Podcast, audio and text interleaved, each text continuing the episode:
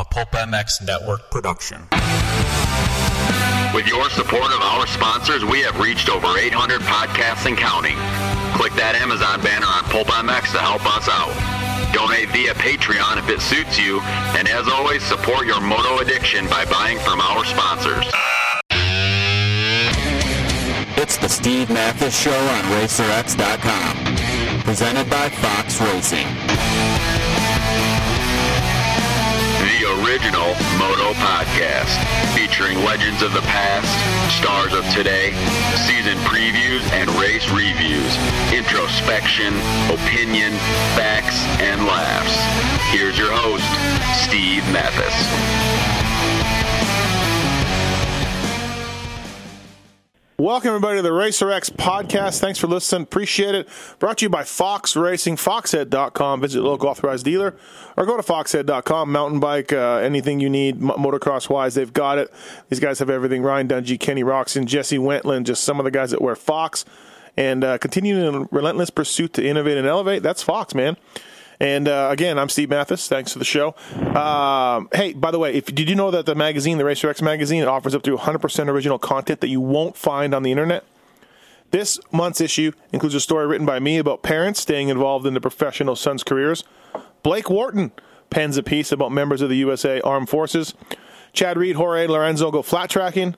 Digital subs are 9.98. And uh, subscribe now and get a free Mookie Stewart t shirt, cover t shirt. So go to RacerX Online forward slash subscribe and sign up now. With me on the line, a guy who knows a little bit about that Chad Reed and Jorge Lorenzo flat tracking experience. He's uh, RacerX editor Eric Johnson. EJ, what's up, man? How are you? Ah, good, Steve. Real good. How you doing? I uh, did you read all that off a piece of paper? Or yes, just... I did. I did. I uh, oh, you're pretty good at it. Yeah, you know the Racer X guys are trying to do some cross promotion here. I told them I would do it, no problem. So, um, yeah, you were at that that flat tracking day with Jorge Lorenzo oh, yeah. and Chad. Yeah, yeah, yeah, for sure. Now I'm for not sure, I'm not into MotoGP at all. Uh, we Right, talked you- about this. I'm just Yes. I can't get into road racing. I can't get into MotoGP, and everyone else seems like around me is. But but anyways, I still know a little bit about it. Um, these guys are all moto fans, aren't they? Um, yeah, yeah, absolutely, absolutely. Like sometimes, you know, I wonder if um, the industry or, or people, even maybe more so in MotoGP, uh, the community or the culture, or even the even the organizational group, know how big the MotoGP guys. Uh, how big Supercross fans they are, and, Yeah. and vice versa, you Yeah. know. But I, you know, I've been around uh, MotoGP a pretty fair amount in the last ten years, and uh, quite a few of the guys now, as, as you well know, and a lot of the the riders know, like Chad Reed and what have you, that uh, you know a lot of them they definitely like to come over to California during the winter months, you know, and it, it, this winter alone, like Sam Lowes and Andre Dovizioso and uh, Jorge. I, I saw Jorge a pretty fair amount this off season. Valentino and uh, quite a few guys make their way over here, and they all love going to Anaheim. You know, or those first opening West Coast rounds, and they love it. You know, I think they love the stadiums. I think they like the presentation, and uh, it's just like, as you well know, it's a mutual admiration kind of deal. I think between the two cultures, and it, uh, to me, it's just awesome that you know they they like and respect each other so much and what they do. So It's crazy. It's to, fantastic. it's crazy to see these guys walking around Anaheim pits though, and nobody even bothers them or looks at them. And that- yeah, they're- yeah, they're- no, you there's know, there's no doubt about that. I mean, I remember even when I was I was young, you know, my dad would watch the road races from you know whenever they came on TV or what have you, you know, Kenny Roberts and those guys back in that era, Agostini, and we'd watch it, and you know, as I grew older, like it- just it's a sport that never really caught on here you know i think maybe it's just a little bit too too european um culturally it just just never really transferred over as much as some of us love it um it just it just even when Nicky Hayden was going good, and we all know right. about the other Americans. yeah, of um, course. Back in the late '80s, '90s, yeah, they were all Yeah, there. it- yeah. Yeah, it's just I don't know. I, I mean, I've got my ways of seeing it. I just think that uh maybe you know in America that um, you know moms and dads are a little bit uh, a little bit frightened of street bikes, and you know kids, young kids in America as they grow up, they're not you know culturally they're they're not apt to go buy street bikes so much, whereas you know other nations in Europe and you know Italy, Yeah. France, and places like that where you can see things like that happening. So I don't know, just a little bit of a disconnect, but man, it's an awesome sport. Just Yeah, awesome. Uh, Chad and uh, Jason Thomas and Burner got to go to Rossi's last year uh, in Italy, and um, you know, basically, it ride bikes flat track with them, and, and then Lorenzo comes out and flat tracks with Chad and everything else. How are these guys when they interact with each other? Are they are the road race are the MotoGP guys a little starstruck? Um, well, that's a good question. I mean, the, the way I see it, since I've been working with some of the, the mm-hmm. MotoGP guys, it may be even closer in the past few years. As uh, they're they're very much like the Supercross guys, you know, the mm-hmm. way uh, their personalities and how they are and how they interact and and how they talk to you, whether you know you're a journalist or you're an industry guy.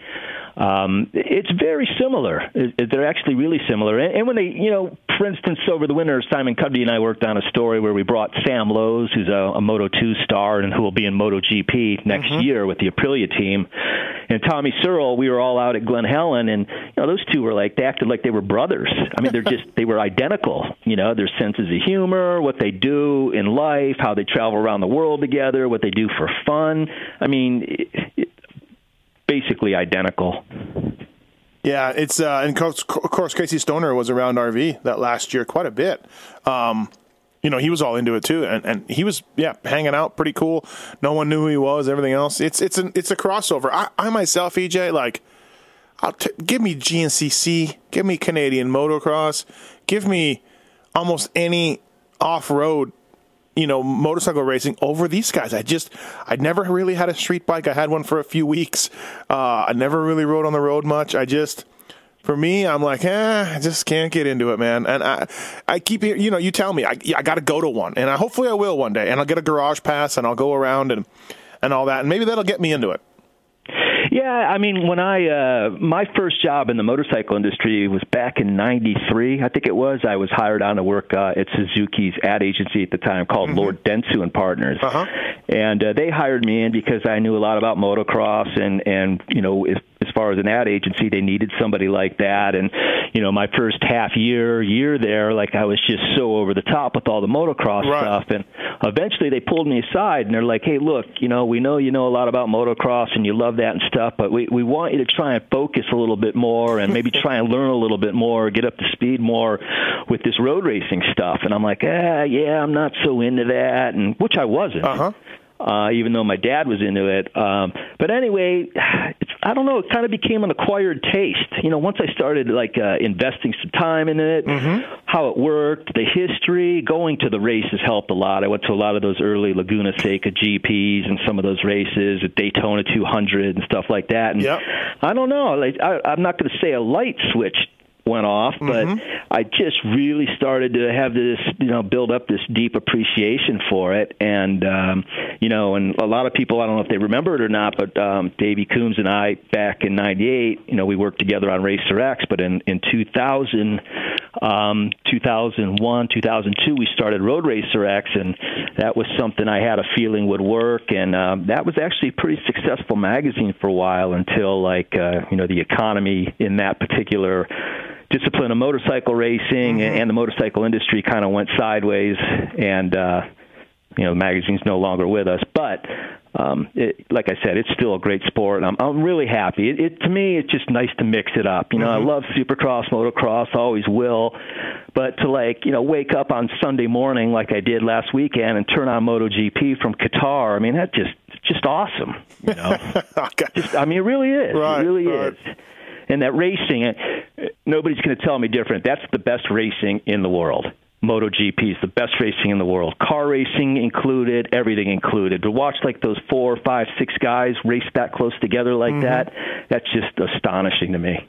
And uh, how many do you get to go to? How many do you do? Uh, it it varies. Like uh, uh-huh. you know, I'm all set to go to Austin, Texas here in a couple weeks for MotoGP when they come here after Argentina.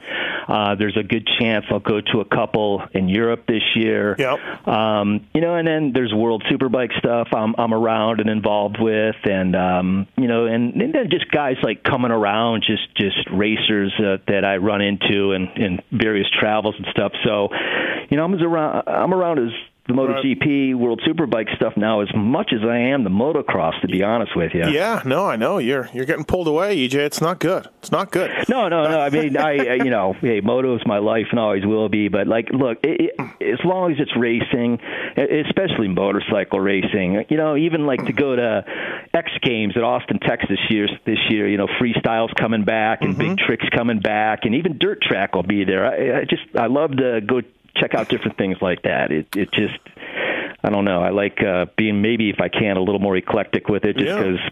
Just love motorcycle racing, you know. Well, what about my hockey podcast? Let's talk hockey, EJ. that's hockey. Well, you know, I have a hockey history. that's uh, that's my MotoGP. Maybe your getaway from from moto a little bit. Mine's hockey a little bit. You know, where I'm like, I, am sitting back and well, I guess I should, it's not the same because you're not just a fan of MotoGP. You're involved with the guys a little bit, but for me, watching hockey, I'm just a fan, just sitting back. It's what I enjoy. It's what I follow, and you know, I got a pulp hockey podcast now and stuff. But um, yeah, it's just one of those things.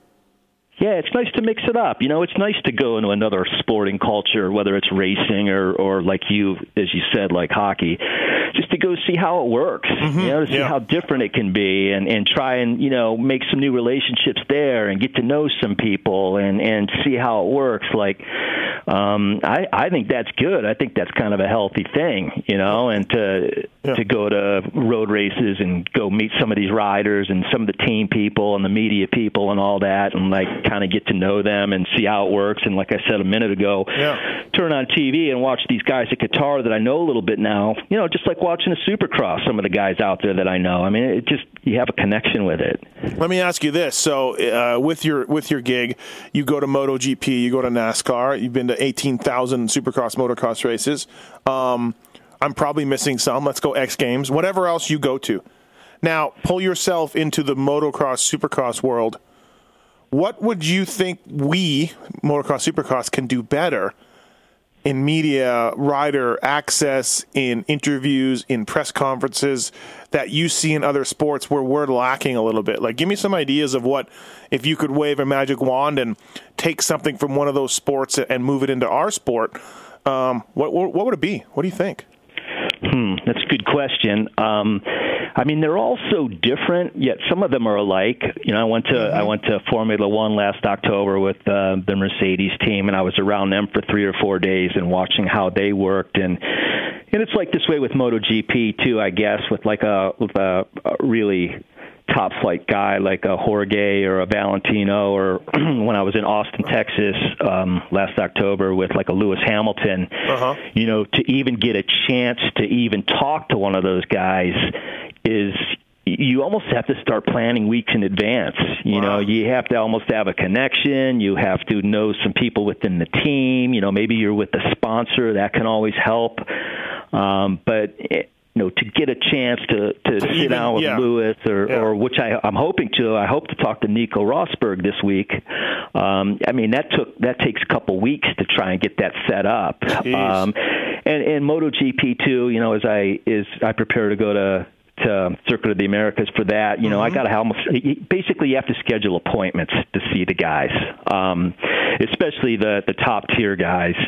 Uh, whereas in motocross, in what it hasn't changed that much, in, in my opinion. Mm-hmm. You know, yeah, if you're with a magazine or you're with a website, and you know you know the you know the teams, you know the mechanics, you know the riders, you know the industry, you could still basically just walk up to one of the trucks and corner one of the guys. Well, you know, yeah, like that's exactly it, right? Um, yeah, no. yeah, which is the beauty of it, you know, to to be able to like you know find Chad Reed or, or Eli Tomac or any yeah. of the guys um, that I think that's still pretty cool. Like we were talking about before, maybe we started the this conversation here.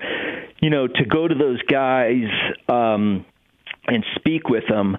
Uh, that's part of the charm of the sport. Like the sport's big and it's doing real well, but mm-hmm. it's still not that big where we're not right. connected to the guys. And, and what's good about the guys, they're all still pretty young and and they're not like superstars like a basketball player or a football. Right. So like they tend to they tend to wear their heart on their sleeves. They tend to uh, talk pretty candidly. Mm-hmm. Sometimes was, they talk Yeah, emotionally. Yeah, yeah, we get that for sure. I mean, Yeah. yeah. I was texting with with Chad yesterday. Obviously, we have a friendship that goes back, but uh, James and I text every now and then. Dungey, I could get, and these are all the biggest stars of the sport, you know.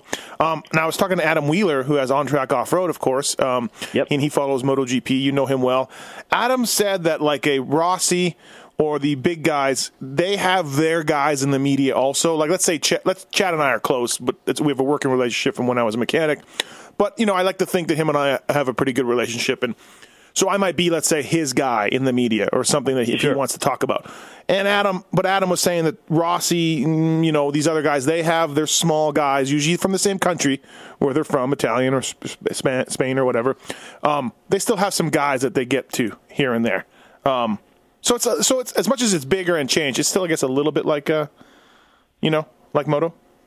Yeah, yeah, yeah, for sure, uh, for sure. Like you know, a lot of those guys, as you mentioned, if they come up in, you know, they come up in Italy or Spain. Of course, they're going to know guys or journalists or media people that they've been around since they were probably younger, and and they're probably going to be more comfortable around guys like that. Um, you know, just like like just like motocross, supercross in 2016. You know, we know some of you, me, I guess. Like we know the some of the older riders pretty well, but some of the young guys, I, I don't know them that well. Right. You know. Yeah. Um, and um, it's it's like anything else. It's Yeah. just all relationships and Yeah. and how well you know them. And Um, but one thing, you know, you and I've talked about it before. One thing about our sport, Supercross, motocross, is that the guys really are really good guys. You know, Mm-hmm. I, I can't really think of a racer that I've worked with in man 20 years or whatever that I ever really had a problem with. They're all pretty damn good you- guys. You know, Did you always did you always uh, dig get along with Larry Ward? I, I didn't know Larry super well. Yeah, but he um, was always what I okay. Yeah, but what you know, whenever I went to go work with Larry, you know, whether it was a Supercross or I was working on a story, like I remember working on a story in particular with Larry at uh, Bud's Creek. No, no, Red Bud, Red Mm-hmm. Bud, when he won the first national ever on a four-stroke 250. Yeah. I remember that in particular. He was racing for the Moto Triple X team, and and Larry Larry was cool. He was always really cool. I didn't know Yeah. him super well. Right. Uh, he he was Larry, you know, but Yeah, he Um, he's uh, he has. I, I I get along with him fine. I was on his team in 02 at Triple X the year after he won that moto. But I saw Yeah. him. I saw him at times be prickly with media guys, and he's told me he doesn't like this guy. He doesn't want to talk to that guy, and it's nothing. That's his right. I'm not coming down on him. He was just a name that I pulled out of the pulled out of the sky as a guy that could be difficult in our sport at times. Oh yeah, I mean there were some. You know, you you you'd you know you'd wait around for an hour for them after the race. You know, or Mm-hmm. or some. As you probably know very well, sometimes it's much harder to get something out of a guy than you know Yeah. this guy or that guy. Um, and yeah, again, it's all it's all relationships. You know, you try and treat them with respect and get them at a good time, and Mm-hmm. and not ask maybe you know not ask silly questions. And I think for the most part, everybody's pretty cool. You know? Yeah, exactly. Um, what are you working on now? What do you got going on without spilling the beans? You got anything cool coming up? Racer X wise?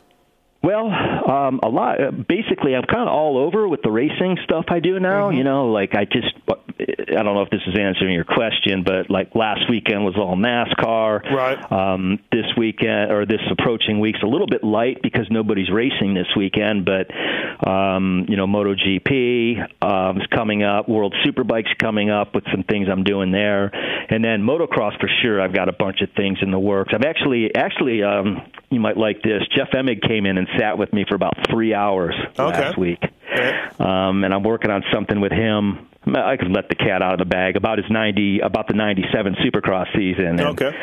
I always thought it was awesome that Jeff won that championship and what his story was about Mm-hmm. it. And like six, seven different guys won that year. Yeah, it was great. Uh, and uh. Jeff's take on it, as I expected, was really unique. And I hadn't talked to Jeff in a little while, so to have him sitting here with me and Mm-hmm. uh, his recollections on it, and you know his observations, it, it was really interesting. Really interesting. Yeah, it started with I really, I I mean, it's hard to say, but I was around as a mechanic back then. To me, uh, that was championship was going to be Henry's on a Yamaha. He was killing Oh, yeah. it, and uh, Button broke landed on him at Houston and broke his hand, and Yep. um, you know then it was going to be Emig, or then it was going to be uh, McGrath. He started getting a little bit better, getting getting control of it, and then uh, and then Jeff came on, you know, midway halfway on.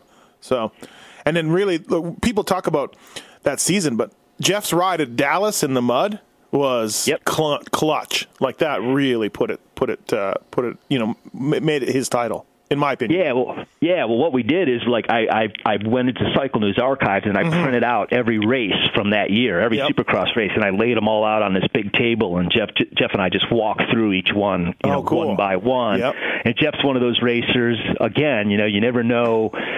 Uh, if a racer is going to remember everything, or some Mm-hmm. Yeah. racers don't remember anything. Oh, I know, right? Like Bradshaw. Bradshaw doesn't really remember much. Yeah, yeah, but like a, a fro, Jeff, he Yeah. remembered everything, man. And anything we didn't exactly know, like we just read through the article, and he'd be able to pick it right back up. Um, but he talked a lot about that that Dallas race and Mm-hmm. and his mindset going into it, and why you know why it went his way, and why that year uh, went so well for him, and and even even afterwards we talked about like why the next year and Yeah. the rest of his career didn't work out, and Yeah, you know, he fell Jeff- apart Jeff- that next year. It was brutal. It was unbelievable. yeah, Like, yeah, yeah. Jeff talked about all that oh, stuff, and interesting. Cool. I, um, yeah, yeah, I know him well enough, and we go back far enough that Right. like I knew if we sat down together and started talking that he'd, you know, being Jeff, he'd uh, He'd open up. He'd tell us, yeah, yeah, precisely. Um, precisely. yeah, I got a, uh, a 19 oral history of the 93 Jimmy Gaddis title from Pro Circuit, and I always thought it was really interesting. It should be coming out, I don't know, hopefully soon. I don't know if it's magazine or online only. We'll try to figure it out. But basically, um, you know, and I talked to Mitch about it one time, a long time ago, and it always stuck with me in the conversation was Honda drops him. You know, they kill it. Honda drops him, and there's really no support for him. Mark Johnson, at uh, who I talked to finally for the article. I don't know if I told you that, but I, I did. oh get, yeah, yeah. No, we've Yeah. been talking about that. yeah, awesome. I got, I got Mark in there, and um, Mark Johnson pulls some strings, gets some twelve grand in parts, which they used before the season. Got him, you know, twelve bikes or whatever, and like Mitch's mom, who does all the books and all the accounting, still probably to this day, she told him like, if this doesn't work out, you can't race in '94. Like, there's just not enough money there, and you know, so on a terrible bike with Jimmy Gaddis, washed up Jimmy Gaddis, already, you know, his time had come and gone, quote unquote, um, as an amateur kid uh, from Suzuki. And Mitch goes out and wins the title with this kid. And I always, Mitch was like, man, it was, you know, if it had gone bad, we might not have raced in 94. And to me, I'm like, wow, the, the, the pro circuit juggernaut was on the fence, uh, you know, in 93, whether it was going to be a go or a no go. And, and, uh, so I just thought, "Ah, that's a really cool story. Filed it away. And, geez, uh, I don't know, maybe six months ago, eight months ago, I picked it back, back up and I'm like, I'm going to do this story. So I got a hold of Mitch and Bones and Jimmy Perry, who was there, and Mike Hooker and, and uh, Phil Lawrence and Damon Huffman, two guys he battled for the title. And that was just a real cool story. I finally got a hold of Gaddis. He wasn't able to talk, I couldn't get a hold of him forever. And uh, yeah, so I'm, I'm pumped on that. I think it was uh, I think it's to be pretty good. Yeah, I know you and I had talked about that like before the season even started, Yeah. and I know that you were on top of it, and I remember us talking like what a cool idea it was to do that story, and I've you know I've heard bits and pieces of that story along the way, like you know Mitch Payton leaving Honda and basically Right. telling me he was in, basically crying on the way home, you know, like know. what happened to his team, and and Gaddis, like I know. Mitch Payton has a real soft spot for Gaddis and for that particular year because, Mm-hmm. like you're saying, like that, that I didn't know that backstory. I didn't know it was that, you know, Yeah. that uh, hand to mouth, so to speak. Yeah, And- yeah. The Splitfire thing I don't think was a huge deal, but it's, it's interesting how he got the Splitfire or not not Splitfire. Sorry, Hot Wheels. Hot Wheels was that Right. year. Um, I sent you the story, right? You read it. I, I don't. No, I don't think. Uh, I don't think you sent it to me yet. You, you were going to. I think I but did. I, haven't seen it yet. But No, I did send it to you. You read it. You said you need to get Mark Johnson in it. That's what you told me. Pretty sure. I don't know. I'll send it to you again. But um, because you were the one who said, "Hey, you really got to get Mark Johnson in this." Yeah, thing. yeah, yeah, yeah, yeah. Okay, Um, I remember you sent it. It was still pretty rough when you sent it. it was Yes, still yes. bits and pieces. Yeah, Yeah, yeah. Well, that's why I remember like seeing you shortly thereafter. I'm like, Steve, that story looks awesome, and Yeah. um, what a great idea. And uh, I, I Yeah, really, it's interesting. I, I really these oral histories. I I've read some things about them, and they're more and more popular. I saw them in Grantland. I see them on magazines, and uh, you've done a few of them. You did one on McGrath '98 um, title. You also did one, I think, on the Designations, or maybe that was Davey. But I've read that they're lazy ways to write stories. They're they're for lazy writers, and in a sense, that's right. It is true. It is maybe perhaps a lazy way. I don't even transcribe. You know, I pay a girl to transcribe for me. So but but on the other hand, like I love them. I, I when I see one in a magazine or online about anything, about a rock band, about um, you know a racing series, about a, a, a sports team, I can't get enough of them because these are the words and the stories from the guys themselves. And so yeah, I, I don't really like the fact that it's quote unquote lazy writing, EJ, but I, I love the format. I love it. Well, I think there's a time and a place for everything, you know, and what you're talking about right now. I, I actually have a, a real world example. Like, you know, when I was younger and in college, and once I got out of college and moved to, to Los Angeles here, my all time favorite band was uh, The Replacements. Mm-hmm. I went to go see them quite a few times in the Midwest, and obviously when I was out here in California, and uh, a book was just released. Um, called uh, Trouble Boys. Okay. Uh, it's like a 600 page book about the whole thing, about the whole history. It's the one of the best books I've ever read. Right. I, mean, I read the unbelievable. ESPN, yeah, and I read an ESPN book and an MTV book just on Saturday Night Live, all about oral Yeah. histories, and I love them. Yeah, yeah, and where I'm going with that is Yeah. that this book wasn't was more a narrative, a classic narrative book, but then like there's been there was another book on the replacements done a few years ago, which was all oral history. Oh, okay, And I read right. that one too, and to to your point, like there's a place for both of them. Mm-hmm. You know, because people like can tell these anecdotes a little bit more in detail if if it's more of an oral history. So Yeah, I- there's I- a place for both. Yeah. I, I like both too. Yeah, I, I, get that people say you know it's lazy and it's, but goddamn, I love it, EJ. so Yeah, well, uh, you know, yeah. like to me, I think it's great. Like I, you know, you do have to put these things into timeline as an author, and you have to put them in to make sense and and to clarify the story. So there is some quote unquote writing skills to them. But I'd rather read something like this. Um, than uh, you know than a traditional book. In in, in many cases, I, I like I said, ESPN, MTV, uh, Saturday Night Live, oral histories, uh, some of my favorite stuff I've ever read. So, anyways. Yeah, I'm, I'm pumped to uh, to have it out there, and, and you know, it was a good job by you to say get Mark Johnson in it because he was leading Team Green at the time, and Mitch's support did not come from Factory Kawi; it came from Team Green. Um, Yeah. you know, which at the time was sort of competing against uh, uh, Factory Kawi. So, Yeah, I remember like Mitch telling me the the the story about it somewhere along the way, and he said like he called over to Mark, and Mark's budgets for '93 were all done, everything was all done. He had no hope, and Mark said, you know, basically, hey. Let me see what I can like. Let me just see what I could pull out of thin air. Let me see what we can do. right. Because I think somebody like Mark, who I I really um, I really admire a lot. Like Mm-hmm. Mark did a, a long uh, spell in car racing too, so Right. he's definitely a, a well-rounded guy, worldly guy with racing. And I always thought that you know Mark understood the value of Mitch's program and and what it could be and what it ended up being for Kawasaki. I mean, that was kind of the, the Mm-hmm. Right. footprint for for professional Team Green. You know, Yeah, it really was. It really was. Um, yeah, right from peak Honda days. You know, um, just how Mitch came out with the with the uniforms and the the, Yep. the just it changed everything. It changed you know just about everything. And even you know Honda tried to do that with the wearing everybody make Fox or wearing making everybody wear Fox. For a while, Yamaha and everybody had a team deal with Fox. It was all because Mitch Payton made the team look like a like a sports team. You know. Yeah, well, Mitch Mitch is another guy to this day, you know, heavily influenced by car racing, Mm-hmm. and uh, he had told me uh, various times, you know, in the past or recent recent past, Mm-hmm. that like he wanted that look. He wanted that. He wanted a NASCAR kind of look or an IndyCar kind of look, where the the uniforms matched, the bikes Mm-hmm. matched. You know, like he he liked that, and that's what he was inspired or influenced by. And yeah, I think that's gone a long way in the sport, hasn't it? Yeah, no, I think so. Um, another thing that uh, I did recently was uh, uh, built a 1988 YZ250. Could have got Glover to ride it. Could have got Bradshaw to ride it. He was on the team late that year. But I, I thought I instantly thought of Dymond, Mickey Dymond. He was, you know, obviously a two-time national champion. Got signed to a deal with Yamaha. He was, you know, kind of the next guy, right? Everyone was saying he's Oh, going to yeah. be the guy.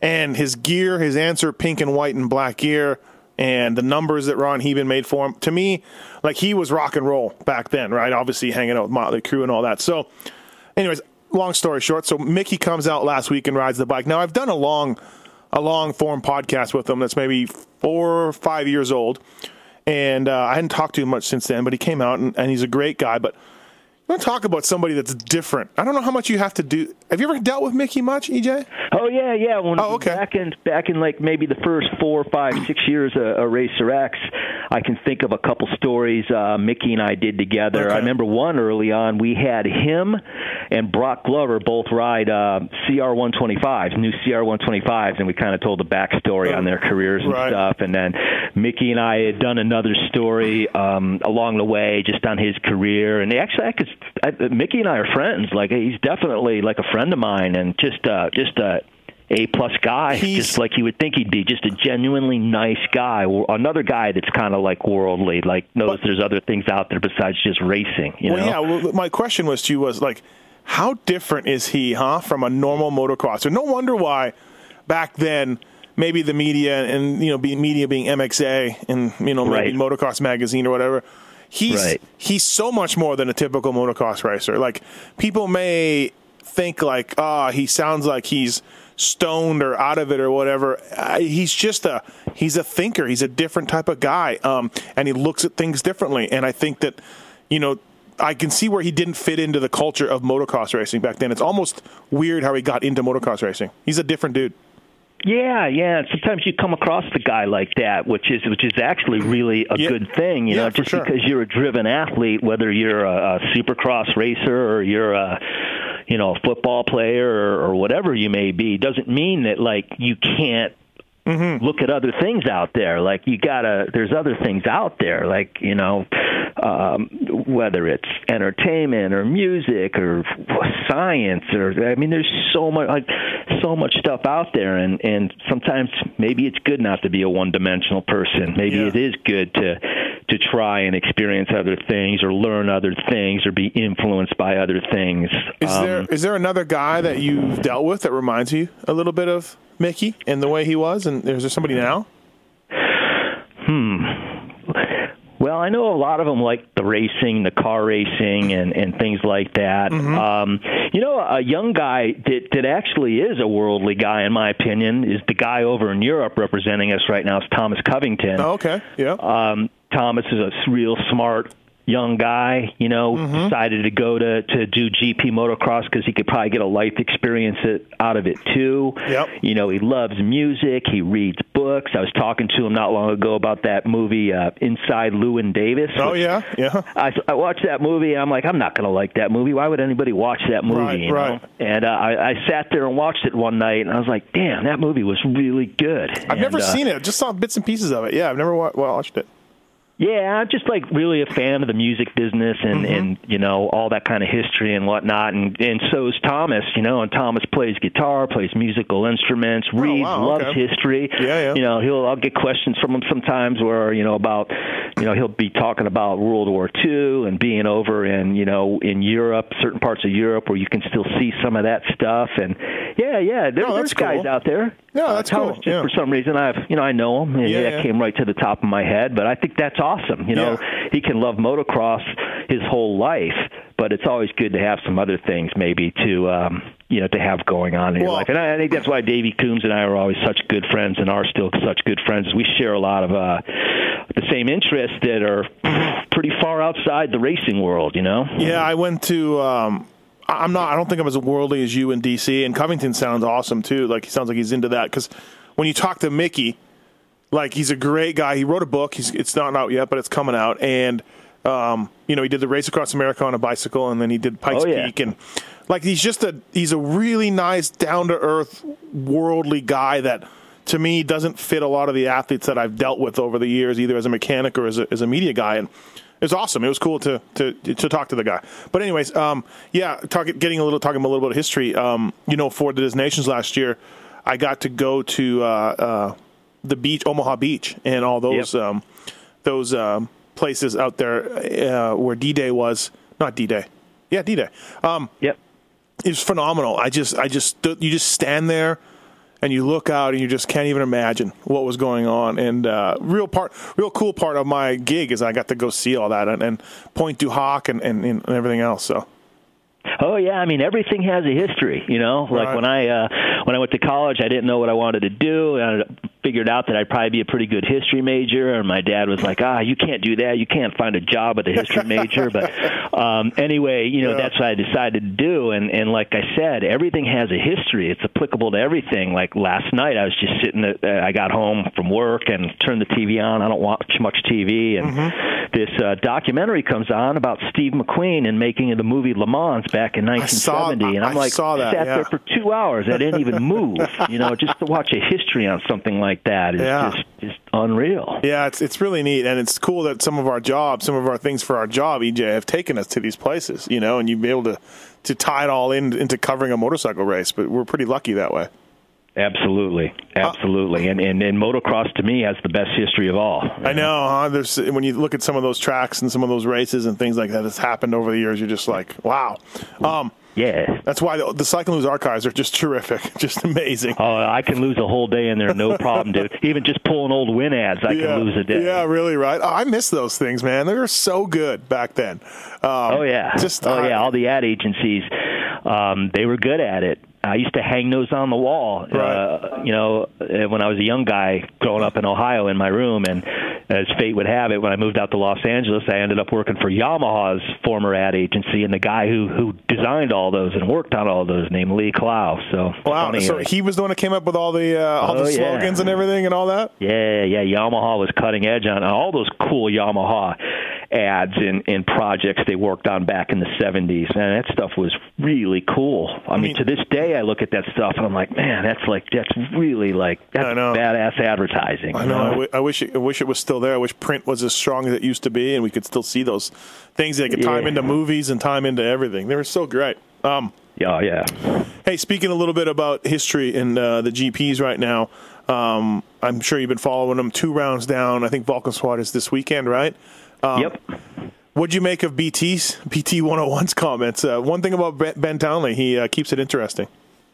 Yeah, yeah, it surprised me. Um, I I didn't you know know anything about it, and um, I had watched um, I'd watched a couple of those races on TV um, on CBS that that you know next day when they air them, and I saw Ben did pretty good, and I think it was a little bit later in the day. I went on um, the Racer X site and I saw um, the thing with Ben and, and the comments that he made, and yeah, yeah, that was. Uh, you know when you're when you're a racer um at that level a professional at that level like you know it's it's a fine line where maybe you want to you want to you know display or, or articulate your thoughts but like you know when people from the government and from the city and and what have you are all there on hand and you know you say you know you say things like that it can it can make things a little bit tough you know maybe maybe some things should be said uh you know more in private or as a sidebar or something but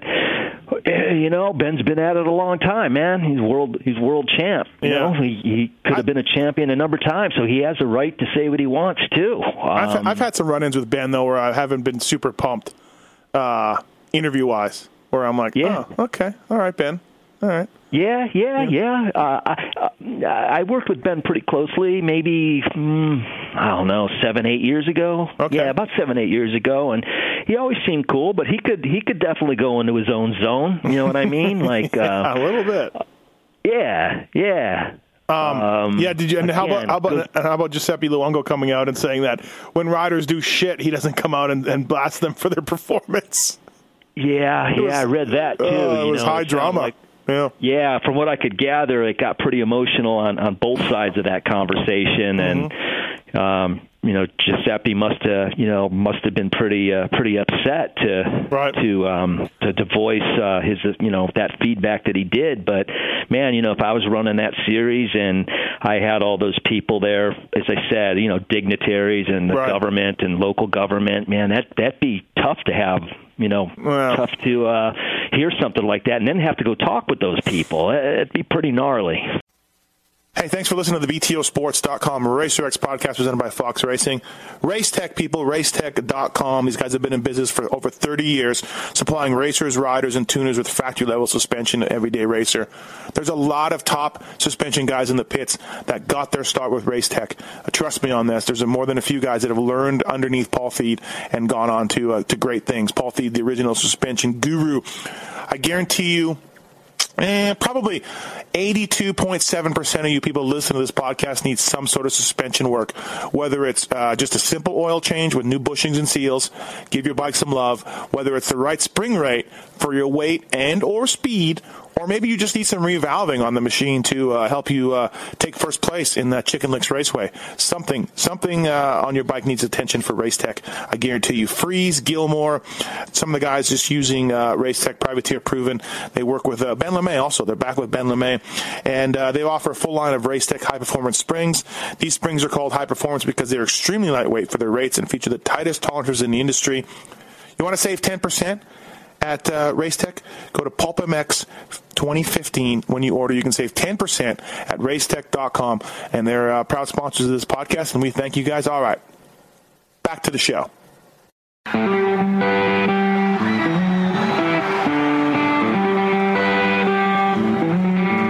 Michelin tires are back, people. MichelinMotorcycle.com. Michelin Starcross 5, brand new, available in hard, medium, soft, and sand. Uh, their off road tires are some of the best ones out there, and they've revamped this whole lineup.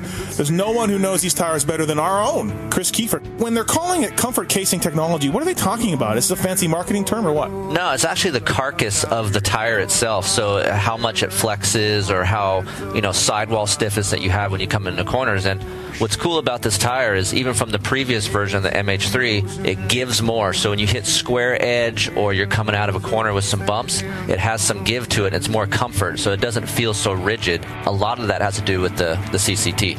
So you're telling me the comfort casing at the end of the day, maybe it helps you a little bit to have some suspension in tires. Yeah, obviously it's flexing a little bit, but also too when you come into corners, you don't want it to roll on you. So they've got that dialed in to where you come into a corner and you still have enough stiffness where it grabs and bites, but yet straight line you have comfort. Hey, as a former factory mechanic, Keefer, I know all about mounting tires, um, so no problem for me to mount anything. Right. Well, maybe not a moose. Uh, you found mounting these new Michelin's uh, pretty easy, actually. Yeah, I'm a great test rider, but my mechanic skills are novice at best. So mounting the tire wasn't too bad. They sent me a bunch of tires to mount before testing, and I was out there busting in the garage. And normally you got to put some tires in the sun, let them soften up a little bit, but this.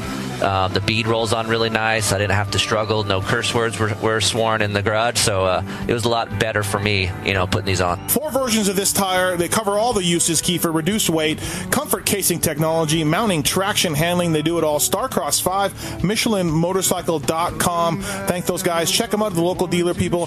These guys know tires and they know what they're doing. Well, I mean, I don't feel they should be there in the first place, if you ask me, if my opinion. Um, Yeah, You know, yeah. like- you know that's uh, that's that's a good argument. You know, some of those races are pretty far off the beaten path, man. Like You're not- you're not you know, selling- Qatar, yeah. I can kind of understand because uh, you know F1 goes there and MotoGP goes there, and it's a, you know they have a great racing culture there, and right. Um, so you know that that if those if F1's there, MotoGP's there, World Superbikes there, well, motocross here, you know, having motocross there is awesome. Um, and then the Thailand race, yeah, that, that one's a little bit tough. Like I watched that race last year, how hot it was, and you know. I love GP motocross. I really do, and especially the European mm-hmm. Grand Prix races. Yeah. You know, that's what I grew up with. That that's what I was a fan of when I was a young guy at first. Yeah. But to like, you know, when I turned on that, you know, I'm just being honest. When I turned on the Thailand race and watched it on CBS, it, it looked like it looked like Elsinore. Yeah, you know? it really did, didn't it? It really did. Yeah, and that's no disrespect because now they're going to go to the uh, Valkenswaard on Monday, and Yeah. I mean that dark sand. I've been to that race with my buddy Stefan before, and I think Vuillemin was racing then, and Pichon and all those guys, Marnicq Bervoets, and I mean that's classic European motocross. Yeah, that's- that's that's just, that- that's just unbelievably cool to me to this day. Yeah, So- I agree. Did you uh, did you talk to your buddy Stefan after BT's uh, outbursts? I didn't. I haven't talked Okay. to Stefan uh, since the season started. He's he's been real busy with the Suzuki team and all that. But I, I did hear that uh, you know I did hear that uh, Giuseppe definitely maybe sought him out and said, hey, you know, we Yeah. can't be having this. Right. So, wow. But I mean, why? What do you mean we can't be having this? I know what you're saying. Not you saying that. I'm saying Giuseppe saying that. Like, yeah, we can. We can absolutely have this. You know what I mean? We're we're the show. If we have strong opinions, we can voice them to the press. Um, you know, because I, I see no problem with that. I see no problem with Ryan Dungey coming out tomorrow and speaking. You know, Ricky Carmichael blasted Unadilla years ago. Just blasted them. Remember that press yeah, conference? yeah, I remember that. Um, I got no problem with that. I got no issues with that because that's how you get things out in the open and how you get dialogue started and everything else. So I got no issues with the rider as long as if that's his true opinion, then then let it have it. Let let everybody have it. You know, Carmichael. Yeah, no, that's a good point. Yeah. You know, I mean, even even today, I saw some news. Um, you know, in the international media about for the Formula One drivers are so fed up with a number of different things that they Mm-hmm. actually uh, went to F1 and the governing body. I think it was today, and Oh, said, wow. "Look, things Yeah. things got to change." You know, so Mm-hmm. you know whether it's MotoGP or, or even NASCAR, um, and obviously motocross, like if uh, if the majority feels something's wrong or something isn't working out or Mm-hmm. needs to be addressed, then it's probably a healthy thing to get it on you know above Mm-hmm. the table and, and and at least talk about it. Right. Who was a guy in when you were more covering the sport, f- you know, full time, and you still go to him, like we said. Maybe, and maybe this accounts for today. But was there a guy, EJ, that you just could never connect with um, as a journalist or as a guy writing about riders, or was there somebody who was a tough nut to kind of crack and get to know and get get honest quotes from? Uh, boy, I had pretty good luck. You know, thinking thinking back on it, like most everybody I worked with was actually pretty good. You know, some Yep. guys like you kind of had to earn their trust a little bit. You know, maybe earn their friendship a little bit uh, to get more out of them. But um, man, they were all they were all really good guys. Um, I really can't think. You know, Ezra Lusk was a little bit tough at first, just because he was so he was just that's his personality, Yeah, his pretty- nature. pretty but shy, right? he Yeah. ended he ended up being just fine, being great. Um, and uh, Doug Henry was maybe a little bit maybe a little bit cold at first, but not. Uh, he ended up being another guy, just one of my favorite guys I worked with.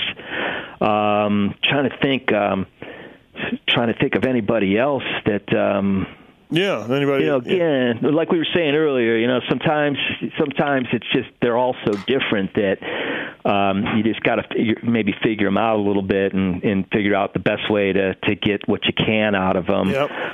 Um, there's somebody on the tip of my tongue I'm thinking about. I can't remember who it is. Oh, well, I'll just be honest. Like, um, I think Ryan Villopoto is an awesome rider and and Mm-hmm. a, and a you know obviously a four-time Supercross champion, multi-time champion, but he was always a little tougher to get stuff out of. Right. I mean, when you when you'd get to him and you'd start talking to him, ninety percent of the time it was great, but Yeah. there were times I felt a little uncomfortable, you know, trying to like track him down and Yeah.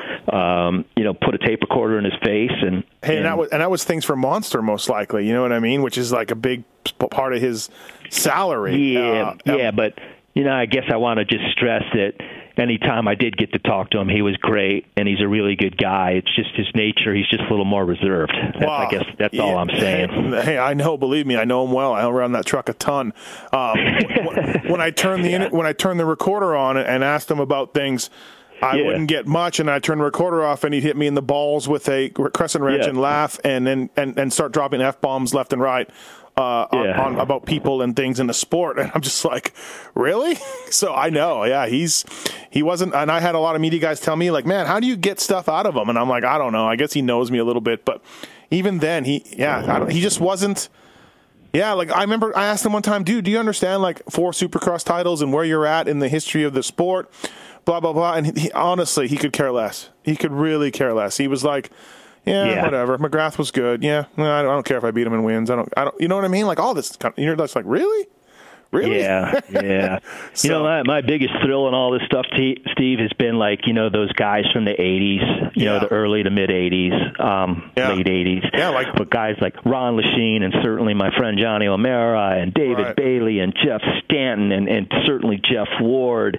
Um, you know, be able to to know those guys now know, and, huh? and to be friends with them and um, uh, genuine friends. You know. Uh, It Yeah. just blows. It blows. It kind of blows my mind to this day. You know, I'll sit there like looking at old old Cycle News articles or old Mm-hmm. magazines, and and still be like, man, I can't believe I know these guys. You know, like um, Yes. not so much uh, I'm in awe of them, you know, anymore since I'm older, but just like Yeah. what they did, in my opinion, it was just just so awesome. Well, you know, you- I saw David Bailey at in San Diego. I hadn't talked to him a little while. You know, just Yeah. talk about a worldly guy. There's a worldly guy right there, David Bailey. David Bailey could probably be good at anything he wanted to do. I feel like Bailey, like Bailey, moves in and out of loving moto and then dropping out. Like I don't see him much around. Then he's around a few times, and you know, obviously he's got a lot of things going on in his own life and everything else. But I don't, I don't, you don't see him a lot. You don't talk to him a lot, and then he all of a sudden shows up, and you're like, oh hey, David Bailey, you know? Um, Yeah, yeah, You know? yeah. I know what you mean. yeah. And then there's But Dogger. guy- then there's Dogger, who's there every, every week.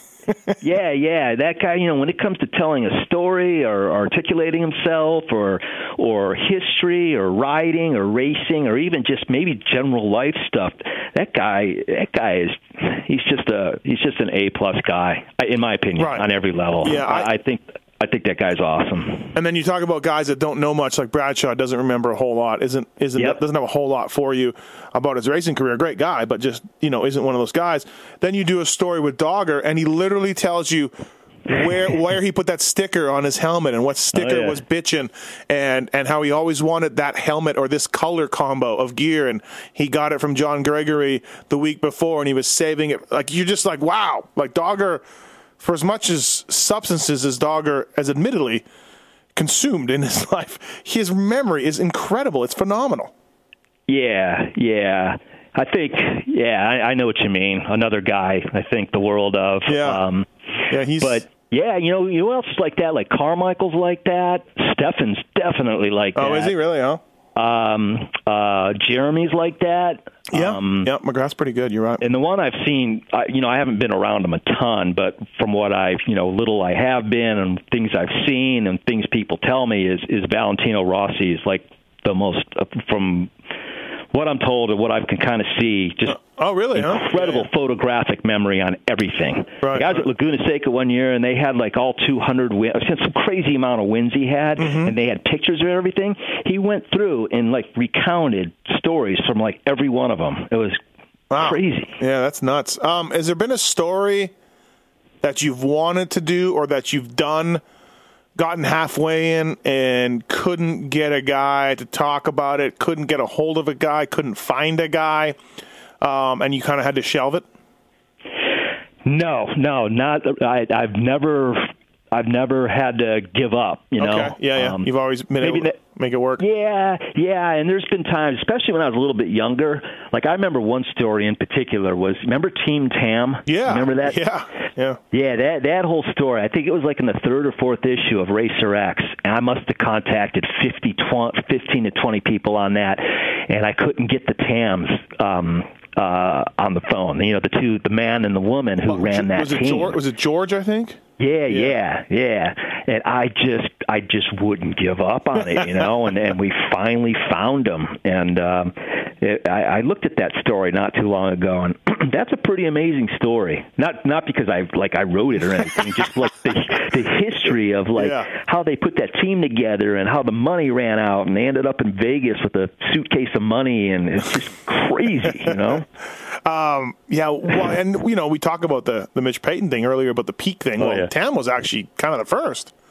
You Oh, know, yeah. his guys all wore HRP or whatever kind of gear it was, and uh, Oh, they all had the yeah. same look. You know what I mean? You know, as fate would have it, Mitch is the one who got me hooked up with that guy. Mitch remembered where he was. Mitch was telling me the story, like they had like some kind of pro circuit Christmas party at the Riverside Mall, and uh, he'd run into George Quay. I think that was his name. Who'd be drinking in the bar there, and Mitch would run into him, and man, it, it was it was pretty funny. Yeah, no doubt. Um, I did also too uh, a podcast a little while ago with Mike Healy, and the guy that you did a feature Oh, yeah. on a little while ago.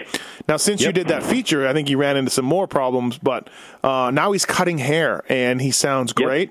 He was uh, he was really nice to talk to, and I've talked to him a little bit since then, since the podcast. And can you believe Mike Healy, the guy with the hair, is a barber?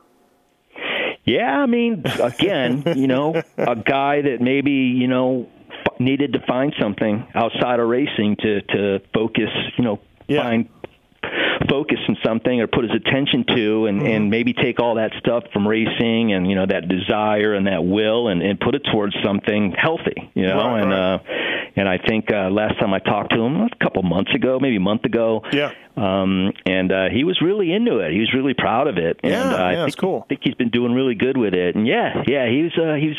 Mike was a good, like, uh, you know, definitely good, sincere, genuine guy that you know ran into some problems around the way along the way, which you know, Yeah. many of us do.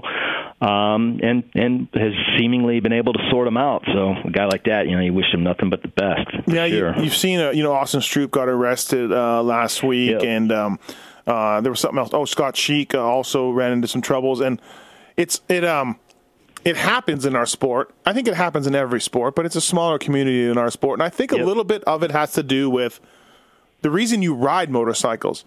The reason you ever get on a motorcycle, whether it's off road or street, is because you're a little bit of a rebel. You're a little bit a Yeah. different dude, and you're a little bit into adrenaline. And it's uh, you know, it's a great drug, adrenaline, and it's fun. And I think that that le- the sport lends itself to extreme, addictive, rebellious personalities. Um, do you agree?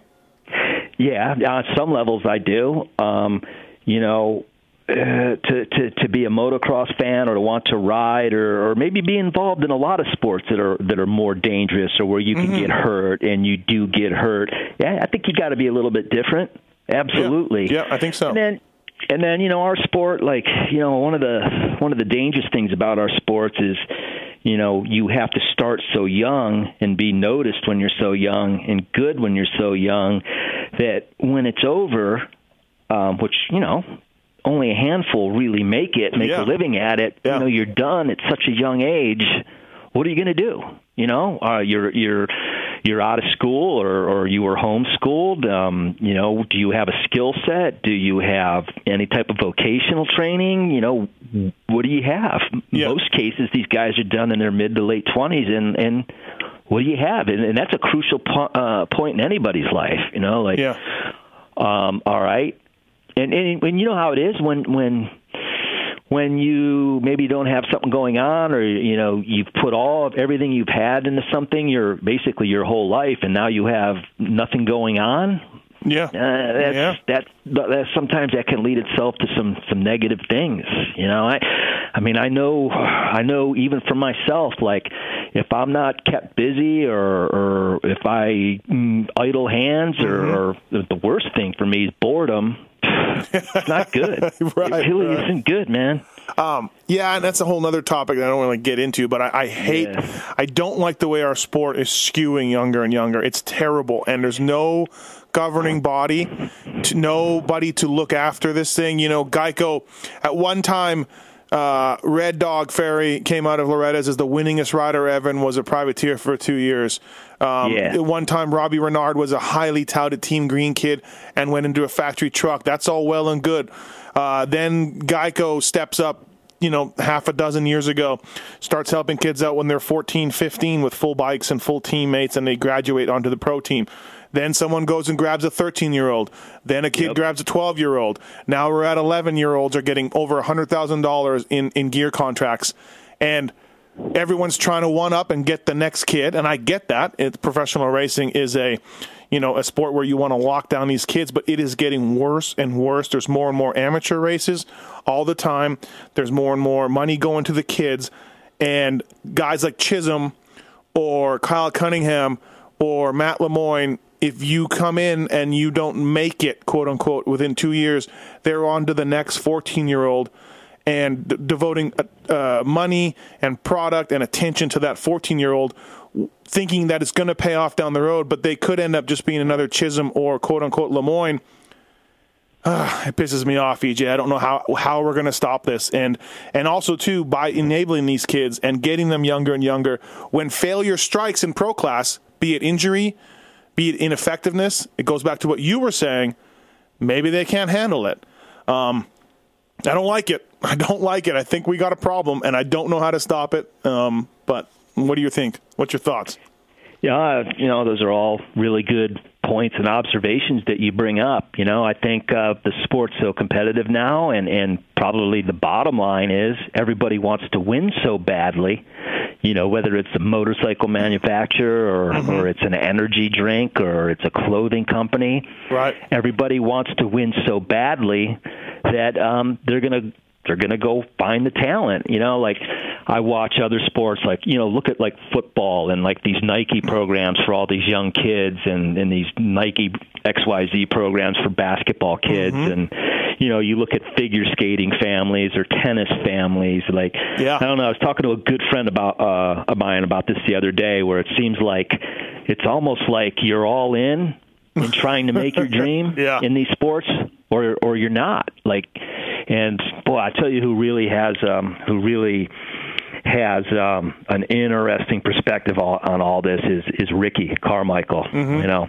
if you talk with if you talk with Ricky and um, you know their their desire to make it as a family. Um, you know, it, it probably Ricky yeah. probably tell you the same thing. Could have went either way. You know, Yeah, yeah. Um, but it worked out for Ricky, and we know why Yeah, uh, no, how yeah. great he was.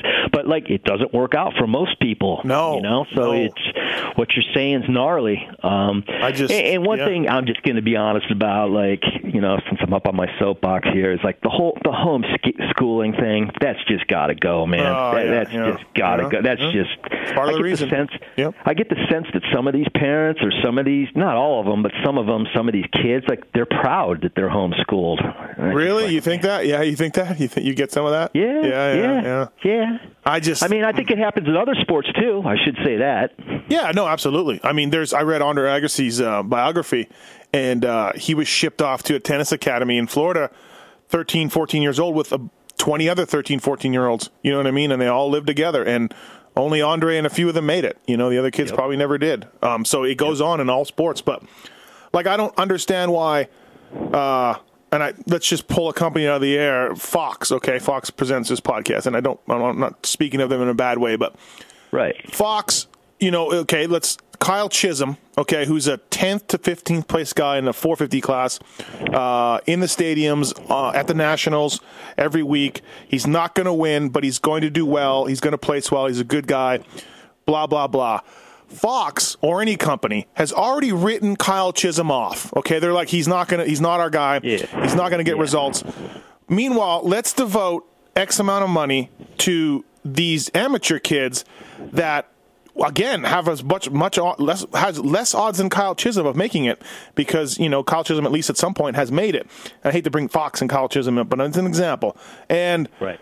you know, like why don't we? Why don't these companies, be it Fox, be it the OEMs, be it the the gear comes, look at a Kyle Chisholm and a, and a, or a Lemoine who's quit the sport now and appreciate these guys for what they are, and give them help because they are really at the pro level and really putting in good results. Because we know how fast a guy like Chisholm or Lemoine is, or these other dudes. Um, but instead, it's like the industry shuns them and goes to the next young hot kid who really doesn't have much of a chance of making it any more than Chisholm or Lemoine does. Right. Right. Right. Because there's Yeah, very elite, there's a very elite few kids, you know, a Cianciarulo, a James Stewart, and uh, obviously Adams had had a little rough patch here, but you know he's basically really fast and hopefully pulls it together. But I don't like it, man. I, I just and then you know, so these companies are to blame as much as anybody is, and there's no one to govern these guys. There's no one to to regulate how much bikes and gear and money goes out to the door to these kids and parents. And I'm just ah, it gets me going, EJ. Yeah, it's a it's a survival of the of the fittest type deal. It Like is, right? It Darwinism- yeah. Dar- Darwinism type thing where the the strong survive and I know. the others fall, fall by the wayside. But you know, like I like we talked about earlier, like everybody's just everybody wants to win so bad. Yep.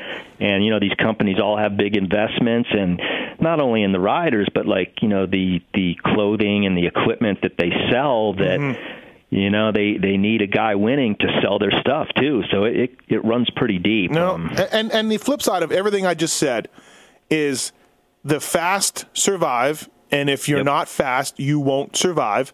And in a sense, like you said, Darwinism at its best, and that's the flip side. Hey, it's wide open. It's it's it's the it's the Wild West, and um, you're all going for a lottery ticket. Is really what it works out to be. You know? Yeah, well, only one guy can win. You know, Yeah, like yeah. only one guy can be a champion. Only only a few are ever going to be champions. Only a few are ever going to make a living at it. But you know, if it was easy or it was really easy to do it, like Yeah. anybody would the, do it. So. The McGrath, the McGrath, Jeremy McGrath story is uh, perhaps never going to happen again. Probably not. No, probably not. The Trampas Parker story will probably never happen again. Probably not. So, uh, and I like those things. I like the fact that Jeff Stanton or or, or Jeremy McGrath can kind of come out of nowhere and become champions. You know, so. Yeah. Um, Anyways, uh, what else? What else you want to talk about? Um, I- I've vented enough here. Uh, Dr. Osho much? How's how's he doing with Jeremy and everything? They're obviously coming off a, a rough rough race there, but Um, he's I don't you know I haven't talked to him in a, in a little while. Um, he um, you know I talked to him through text and th- all that stuff. You know I talked to him and Jeremy just as the season was getting started, and I know they were really happy after the Daytona race. Um, and uh, I'll see Johnny uh, if I have it right. I think I see Johnny Friday night for for some um, uh, um, for something. So it's um he uh sorry, I lost my train of yeah, thought no there, worries. Steve. You're busy. Uh, You're working. Yeah, he um I don't know. I'm look forward to catching up with him. He's he's my buddy. You know, he loves to ride his mountain bike. He does he and, ever? uh, com- Jeez. Yeah. Yeah. yeah, competing competing the events, and I know he I know he really really likes working with Jeremy uh, a ton. Mm-hmm. I know he brings up all the time that he's a he's a Carmichael like character and Carmichael you know Carmichael like desire and determination, and I think that uh, I think they're looking at uh, you know next year being their big 450 year, and I and I don't know the ins and outs, I don't know the details, but I think they have some real good uh, contracts sorted out for next year too. Yeah, I hear Um, that too. Yeah, RCH is the word on the street, and uh, and Cooper Webb's going to go. Yamaha's the word of the street, so we're getting another Yeah, another great yeah, graduation class. You know. Yeah, I- it's you know it's sounding like you know a lot of people really think highly of uh, the two the two racers you just mentioned, you know Yep. Cooper and uh, and Jeremy, and uh, you know obviously there's a bunch of other guys out there too. Again, going back to what we were talking about a few minutes ago, like. You Yeah. just never really know how it's going to pan out, you know. Like even like Ken Roczen this year, he had a rough year last year, and um, you know I was like, oh yeah, I wonder if he's you know, wonder if he's going to be a champion one day. And Yeah. You know- kind of wrote him off in the back of my head. And I've been watching him this year, and he's I think he's been awesome. He's won races. He's up front. He's consistent. Like that guy's that guy's an ace, and he's still so young. The only thing about Roczen, and I love him, I love to deal with him on the media wise, and I, and I think he's an incredible rider. But he talks a lot. Whenever I talk to him, even when the recorder's off, um, or when the recorder's on, he talks a lot about wanting to have fun. And he, if he rides, if he rides the best he, he can, and he has fun, then he'll take whatever result he can get. And I love that. Don't get me wrong. But Right. that worked in the '90s. That was McGrath and Emig having fun. If you want, Right. to, Ryan Dungey's not having fun at at the Baker factory. It's not Right. fun. It's nothing but hard work. And we saw Ryan Villopoto get burnout. We saw Carmichael get burnout. And you know, hey, yeah, you're, it's not much fun, but you're going to make millions and millions of dollars. Um, and then you're going to be able to retire when you're 26, 27 and, and, and do what you want. So I love Kenny, and I love the fact he wants to have fun. I just don't know if his fun will get him uh, titles and championships. Do you agree? Well, that's a really good. That's a you know. I, I know what you're saying, Yeah. and uh, I've heard all that stuff myself.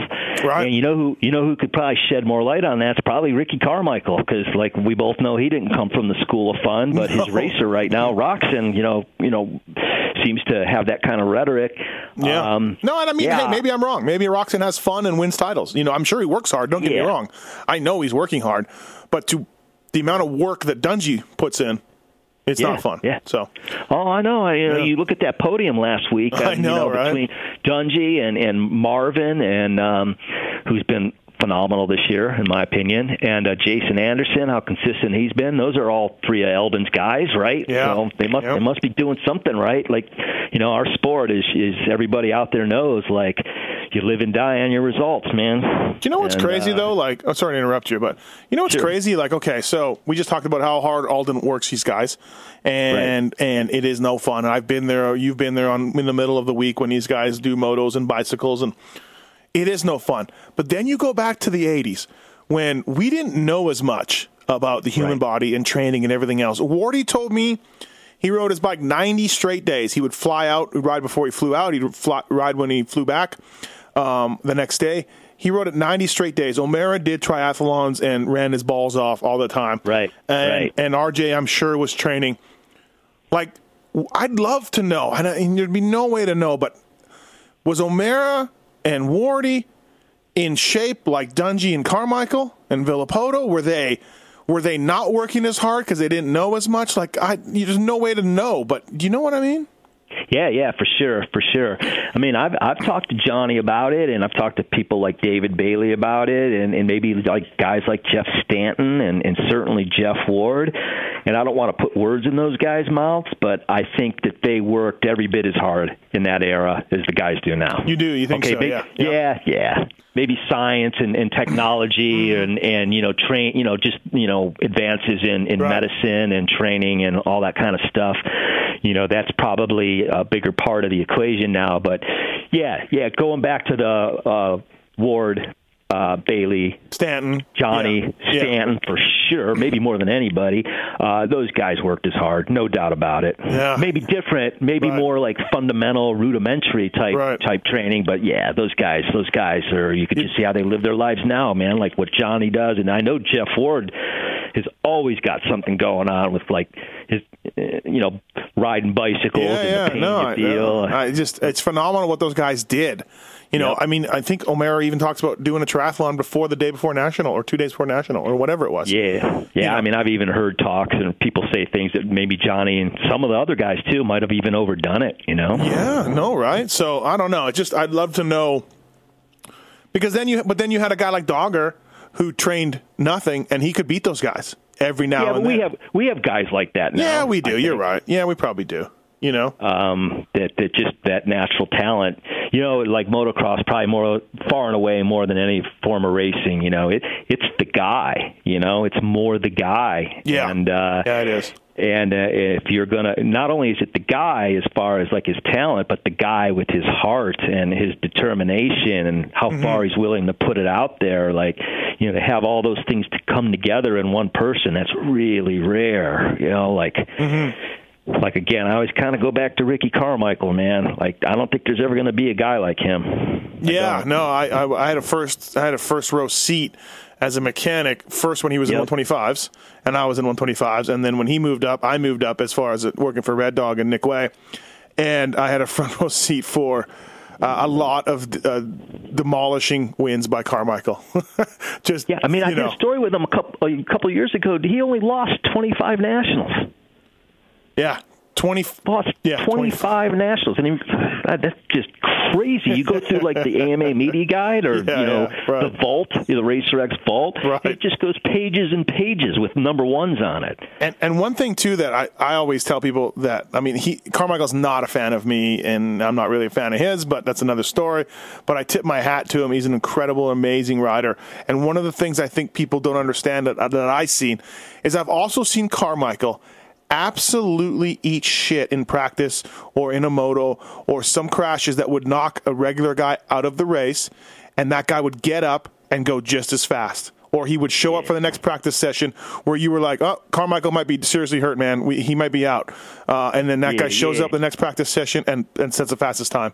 He was so tough. He was so I, I, tough. yeah, yeah. No, I think what my theory on Ricky is, and a couple people maybe close to him maybe agree, is that I think Ricky Carmichael was more terrified of losing than he was like wanting to win. Yeah. if that makes Yeah. sense. He just he just was just petrified to lose. I think. Well, I think, and I think that goes back to Genie, you know, and and and, the, Yeah. and being brought up that way.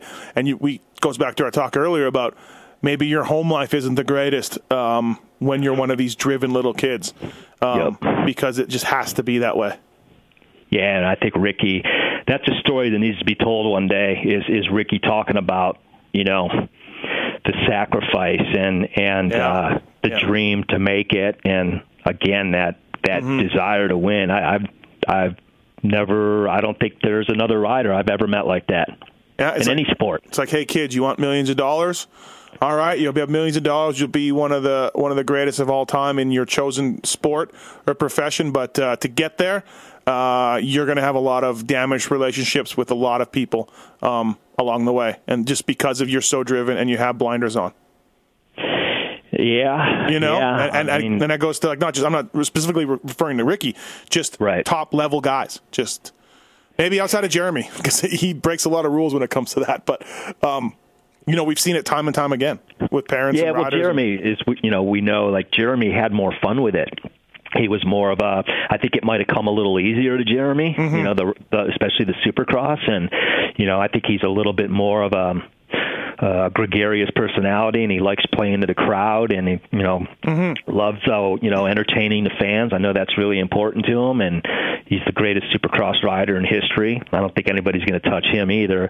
But I think Ricky was like Ricky, like that desire to win, and and like I mean, look look what Ricky did with Supercross. He wasn't a natural born Supercross No, guy, no. you know, but he figured it out, man. And you know how he figured it out? Like Jeff Stanton figured it out, just straight up hard work. Yeah, yeah. I really, I really thought James was going to beat Jeremy's record. I truly did. Uh, I've never seen a guy so good on a motorcycle. I don't think I've still never seen a guy so good on a motorcycle at his peak, um, able to ride a bike. But he just, it just, it's, it's clearly not going to happen.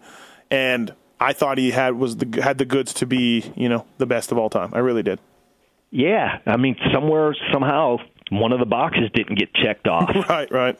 Yeah, no. you know, I mean exactly, that the wrong way about James. I'm just saying, Yeah, like, no, you know, yeah, maybe it's racecraft, maybe it's like having to learn that lesson to back it off five percent. I don't know. Yeah, no, absolutely. Yep, something wasn't there. Um, Yeah. you know, uh, uh, but man, the guy did things that when I saw McGrath, and I was like, oh my god, no one's doing that. And as far as McGrath was staying lower than everybody, you know, uh, Yep. pre-jumping, soaking it up a little bit, and then James just scrubbing and the the quads and everything else. You're just like, no one's doing that ever, you know. And but yeah, just one of those things where Pastrana was a little like that too, though. Pastrana blew Oh, my yeah. mind in practice and here and there Oh, in yeah. races. You know, Pastrana, you're just like, whoa, like you know. Yeah, so- well, he fell into more of that Jeremy Yeah, kind of I think so. know, school of, Yeah. of, of approach, his approach to racing, where he just he loved being an entertainer. Yeah. Uh, well, I think you've entertained us, Eric, for uh, for Yeah, this podcast. yeah. I, I really uh, Gosh, appreciate man. appreciate the time. Yeah, hour and ten minutes. Where did it go? Yeah, I can't uh, can't believe how long we talked, man. Jesus.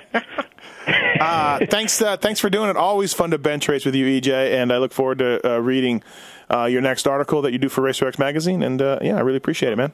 Yeah, well, likewise, Steve. I really appreciate it, and uh, yeah, you like I tell you when I see you, you're doing great work out there, brother. Thank you. I appreciate it. Coming from you, it means something. So, uh, Oh, all right, thank EJ, we'll uh, we'll see you soon, man. All right, Steve. Thanks a lot. All right, bye. Bye. Thanks for listening to the Steve Matthes Show presented by Fox Racing. Don't forget to check out some of our past shows, including motocross legends such as The bad boy, Rick Johnson. I looked down and my hand was junk. I mean, it was sitting over to the side. The tendons were jerking in weird places. And, and my biggest disappointment with Danny Storbeck is that he never said sorry. 'Cause Danny and I were friends, and we've never talked since. Brian Lunas. Before the 500 event, Dave and I fly to Germany, go down to Stuttgart. There's this little shop out the back of the Mahle factory. We get our cylinders, take them back, and you know off we go. And you know we ran Nikasil cylinders as a factory part for a handful of years before anybody ever saw it in production. Dave Arnold. And, and McGill was all, you know how he did the big pancake thing, and right. and he's got the thing. He's completely laying on the gas tank trying to miss his tree. I mean, he would have gone even harder, jumped farther if that tree hadn't have been, you know, if, if it hadn't have been there. The Hurricane, Bob Hannah. I love the guy. I don't dislike. I think he's the greatest competitor this sport ever had. Absolutely, 100% in my mind. I firmly believe that statement I said about these modern day guys in Switzerland or Holland or Belgium on 45 minutes on the same bike. You're not beating Roger. Are you crazy? They're not doing it. If they think they're so much better nowadays than they were in those days, they're fools. They're different bikes, different times. The Beast from the East, Damon Bradshaw. it got to the point where I didn't want to leave home. And once I got to the race, I wasn't into it. If I wasn't going to give 100%, I'm not going to take their money. The working class hero, Doug Henry. it was definitely an emotional moment for me. Just thinking to myself, that's it, you know. And it's, it's amazing the stuff that goes through your head in a short amount of time of the things that you know that I was going to miss. The Dogger, Ron Lechien. Until you really open your ears and you want to listen to what they're saying, it's like beating a dead horse. I mean, you know, and I know from personal experience. Did anybody ever sit me down? Of course they did. Everybody did. Pro Circuits, Mitch Payton. There's two ways to make the money. One is you can sign for money, or two, you can earn the money. I'm a high believer in earning the money. I think they ride better when they earn the money.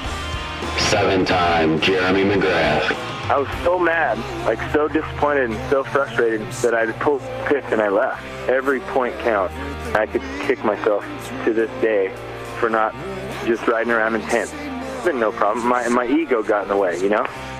The O Show, Johnny O'Mara stuff that you could—you sit there if you didn't even want to ride it. You just wanted to just look at it all day. I mean, I got a chance to test all that. I like that era I was in. I really do. Search Pulp MX in the iTunes store to enjoy these and over 800 great motocross podcasts.